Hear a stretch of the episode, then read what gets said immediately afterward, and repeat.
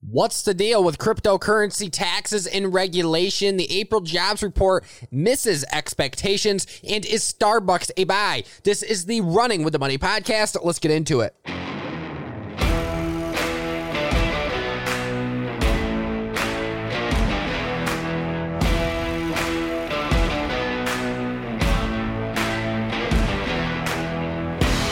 And we're back on a beautiful Friday with the markets well in the green, with the Dow Jones up 166 points, NASDAQ up 118, S&P 500 up 27, and the Russ 2K up 26. Meanwhile, the VIX, it's coming back down, currently down just about 6% this afternoon. Now, what is going on in the markets and why are the markets going up? Well, the April jobs report missed, and you're probably saying, well, that's a negative for the markets. Well, not too much. In fact, it could be a net positive for the markets. So as you know, last week we were talking about these hedge funds, and these hedge funds, well, not last week, actually just a few days ago, and these hedge funds were selling on these fears that the economy was coming back and recovering much quicker than expected. And they were selling on this non-farm payroll data that was released this morning. They were fearing that this data was going to be too good and that it would imply greater inflation in the near term, and that it would force the feds to, in essence, raise rates and start tightening much quicker than what they say they were planning to do. Well, that turned out not to be the case. So you could see some of this green, specifically the NASDAQ up 115 points today, probably because these job numbers weren't as good as expected, and therefore the Fed is going to stick with their plan of keeping basically all of their stimulus on the economy, of continuing to stimulate the economy, buying those bonds that we talked about in the last episode continually for the next few months, if not the rest of this year. So it will be interesting to see what happens there. We also got Treasury Secretary Janet Yellen on today, and she basically said the same thing. You know, the data wasn't tremendous. It represents a positive comeback, and it represents recovery, but it is not blowout numbers, and therefore she is expecting in the future the Fed to continue what they are doing, in that she, in essence, even made an argument, a slight argument, for more stimulus. So I found that a bit interesting. But digging into the numbers, the manufacturing industry lost jobs, construction didn't, but the biggest gainer when it came to jobs was the leisure and hospitality industry, which added 331,000 jobs throughout April. Now, digging into this data, payrolls increased by 266,000, so the country added 266,000 jobs, and that is, well, negative, actually. That took the unemployment rate back up to 6.1%. Now, the estimates, this missed expectations big time. So the estimates, analysts and economists were expecting 1 million new jobs in April, and they were also expecting an unemployment rate decline to 5.8%. So they got the opposite reaction of that. And therefore, I think that's why you're seeing your NASDAQ bounce here, because possibly you're seeing some hedge funds get back in. This data wasn't as good as what they were fearing. And therefore, basically everyone's like, okay, the recovery is still on. We're still going to get the stimulus out of the Fed. This is not going to encourage tightening anytime soon. And therefore, we can put risk back on. We can start buying, and we don't have to worry about higher interest rates for quite a while, because this recovery is slower than what it looked like. So I think that is the reaction we are getting in the market today. I think that's what's happening, and that seems to be what's happening. The data overall, not bad. Definitely progress in the recovery, but not amazing. In fact, kind of a disappointment, because the expectations were 1 million and we only got 266,000. So a big time miss. Now, shifting into cryptocurrency taxes and regulation. This has been a big topic, as Dogecoin has been going to the moon. You have Elon Musk coming on SNL here this weekend, which a lot of Dogecoiners are expecting big gains because of that SNL appearance in Elon Musk. But either way, this is bringing up really what everyone is wondering. What's going on with cryptocurrency taxes? What are the taxes looking like on cryptocurrency? How does that all work? And then regulation. There's been a lot of talk out of the SEC about cryptocurrency regulation. So we're going to dig into this real quick. I know a lot of you, aside from stocks, are also in cryptocurrency, so this may be very helpful to you. So currently, according to the IRS, cryptocurrencies are, quote, property and not, quote, securities. And given this, they're an asset class. Cryptocurrency is an asset class. It is not a security, for instance, like a stock is, for instance, like Apple.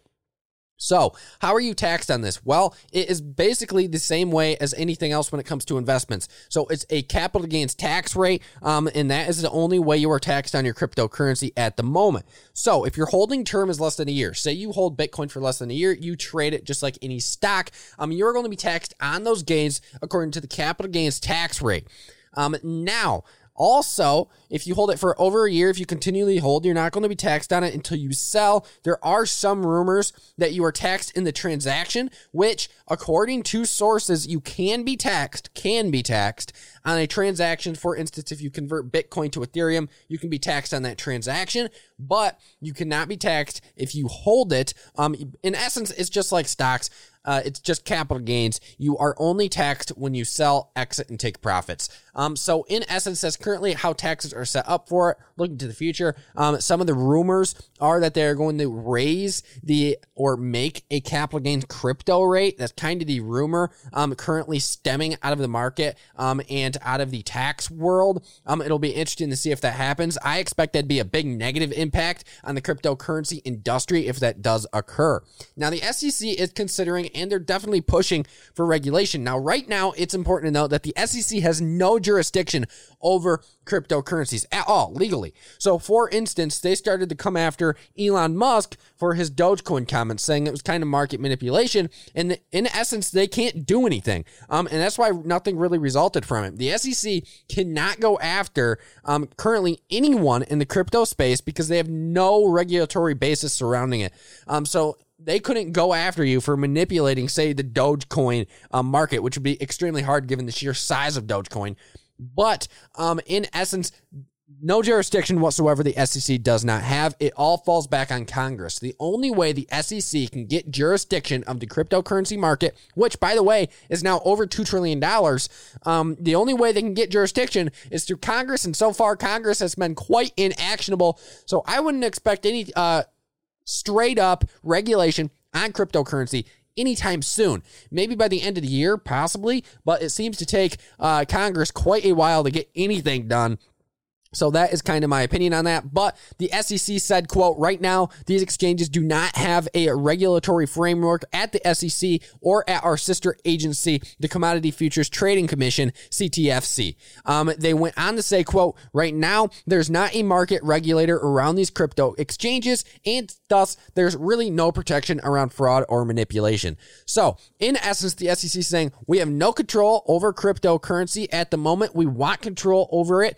And if you are in the cryptocurrency industry markets, just know that we cannot go after manipulators or fraud. So if you get scammed or if you somehow get affected by fraud or manipulation, it falls back on you. We can't do anything about it. So that is one risk to cryptocurrency at the moment, is some of the stuff is a bit shady. So you have to be careful. You have to definitely do your research.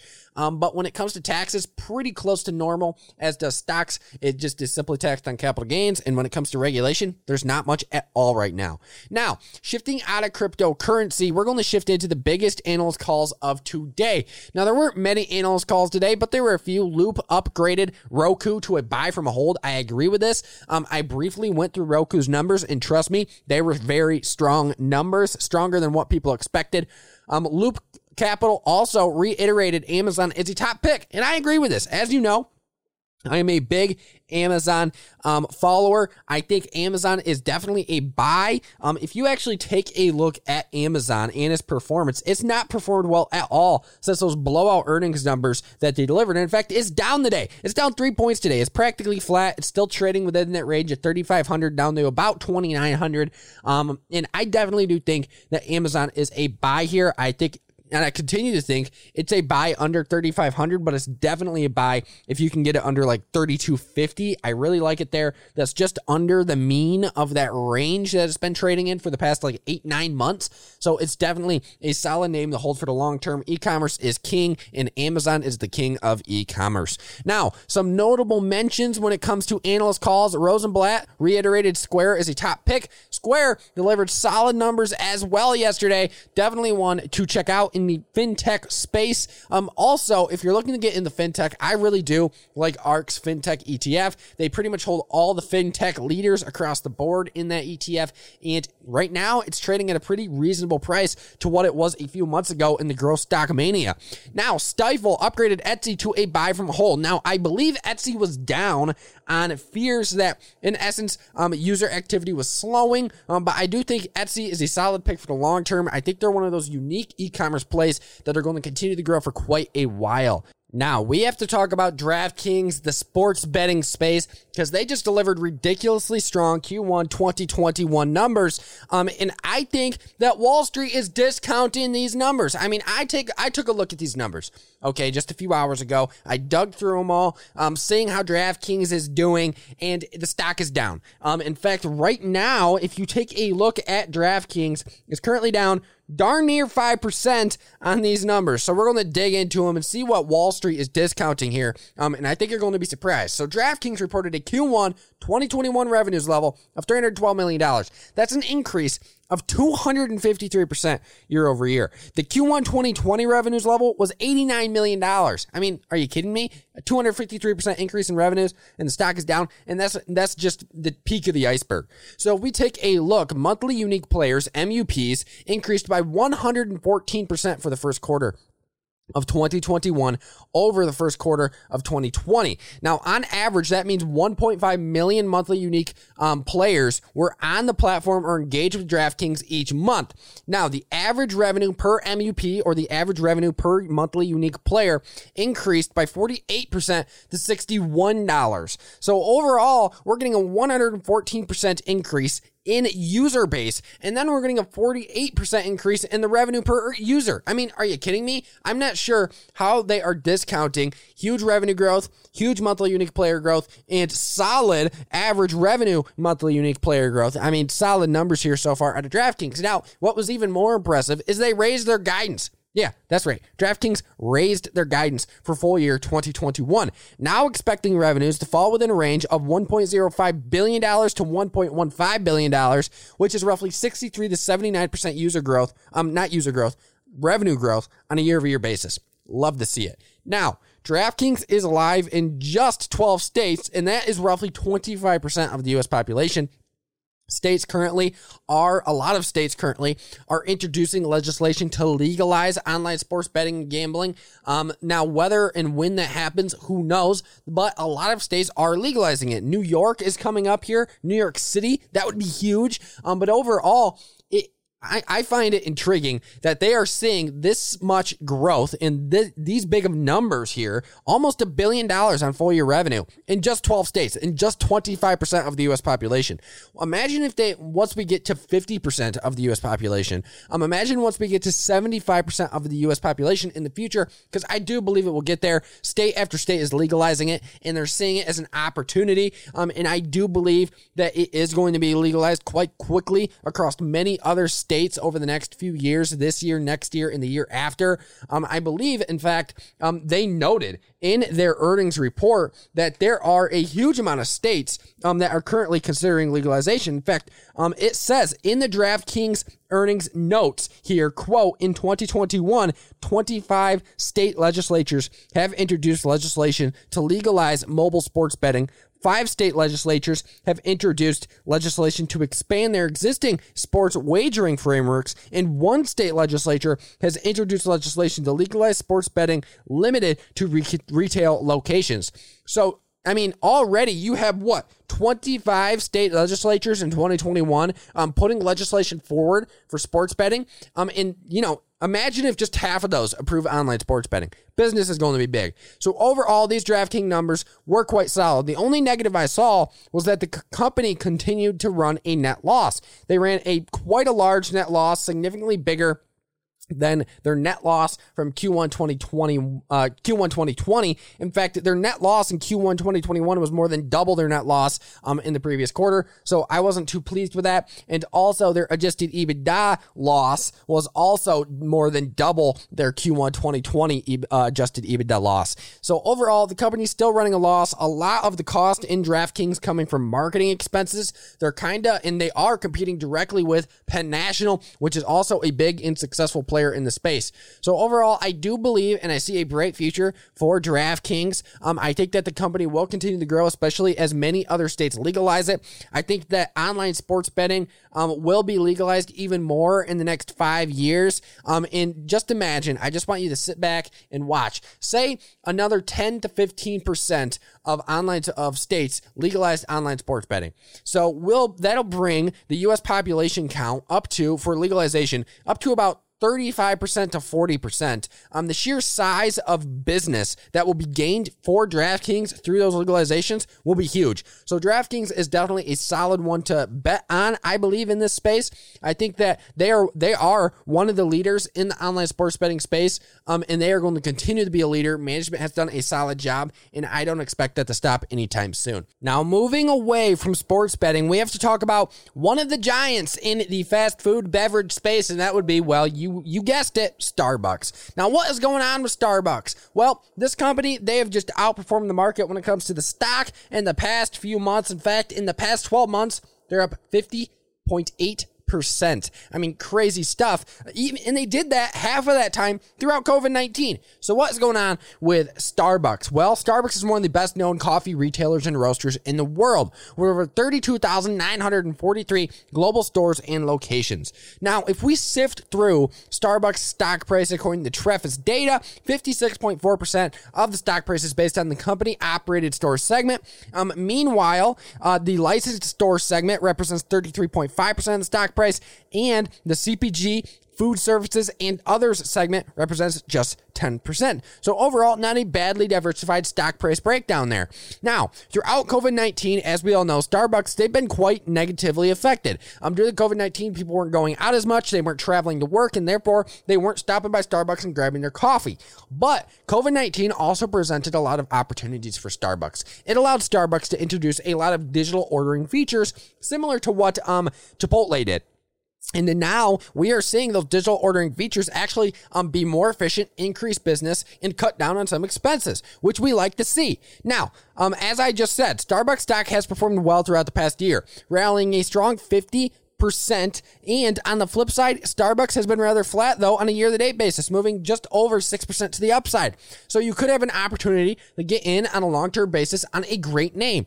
So if we dig into the numbers, Starbucks beat Q2 2021 expectations with an EPS of 62 cents, and that's better than the annual EPS consensus estimate of 53 cents. On a year-over-year basis, EPS improved by 93.75%. Now, revenues improved as well, with Q2 revenues totaling $6.7 billion, representing a solid 11.21% increase on a year-over-year basis. For reference, the Q2 2020 revenues level was $6 billion. So not bad revenues increases there. Definitely no DraftKings with 253% growth, but 11.21% on a giant company in revenue growth is definitely a solid no. Now, shifting through revenues, the Americas segment delivered $4.6646 billion in revenues. That's up 8% year-over-year, while the international segment revenues totaled $1.6109 billion, which is up 42% year-over-year. So big-time growth internationally. Now, if we break down sales, global comparable store sales increased by a strong 15%, which was motivated by a significant 19% increase in average ticket. Now, United States comparable store sales increased by 9% year-over-year, but here is where it gets good.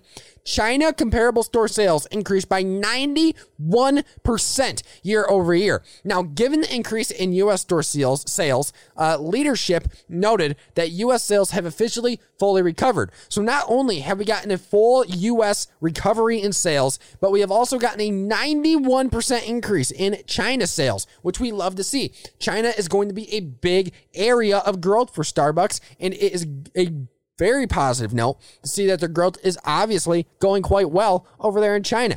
Now, if we dig into the Americas segment, the segment turned out an operating income level of $905.3 million, and that is a strong 46% increase in operating income for the Americas segment.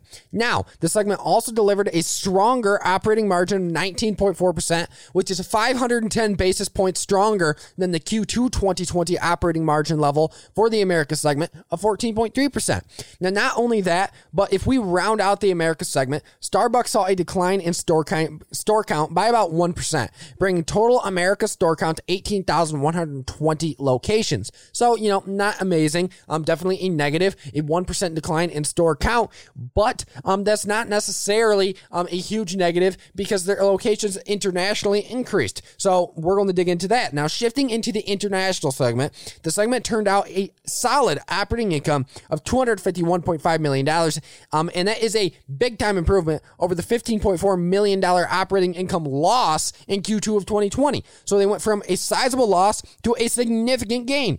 Now, the segment also turned out a strong operating margin of 15.6%, and that is 1,700 basis points better than the negative 1.4% in Q2 of 2020 in the international segment. Now, international store count increased by 8% year over year as well, bringing international stores in the total of international stores to 14,823 locations. Love to see it. The numbers quite solid out of Starbucks. In management, they were very positive about these numbers. They said, quote, I am very pleased with our progress to date in late fiscal 2021 as our second quarter results demonstrated impressive momentum in the business with full sales recovery in the U.S., end quote, CEO Kevin Johnson said. Now, when it comes to guidance, that was solid as well, with management expecting full year 2021 revenues to total $28.5 billion to $29.3 billion and a GAAP operating margin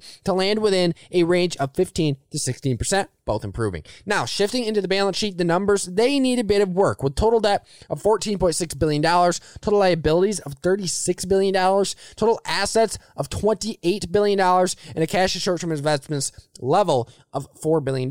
So overall, their liabilities outweighing their assets, not something I really like to see.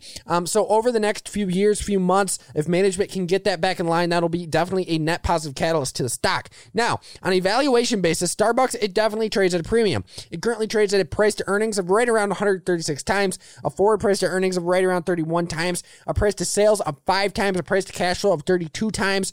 So overall, definitely trades at a premium, but you're getting a very strong company for that premium. Now, management, they've been effective with a return on invested capital of 4.85% and a return on assets of 3.57%.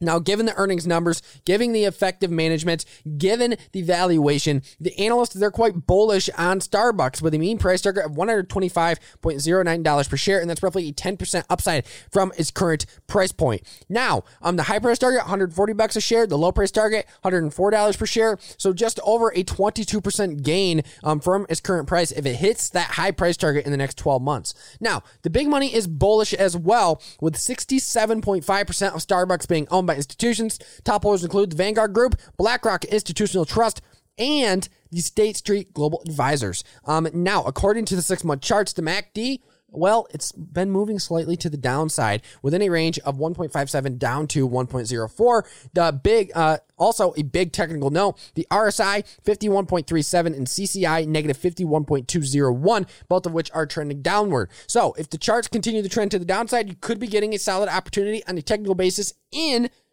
Starbucks. Now, in short, Starbucks, ticker sign SBUX, for those of you who want to do more research, and definitely, I heavily encourage it. It is a solid long-term bet with recovering sales and a reliable management team. On the other hand, U.S. location growth in the balance sheet could be improved in these quarters and years to come. That's my opinion on Starbucks. Definitely a solid company. Definitely one to check out. Definitely a name to hold in your portfolio, and has a dividend, so it pays you to hold. I love to see it.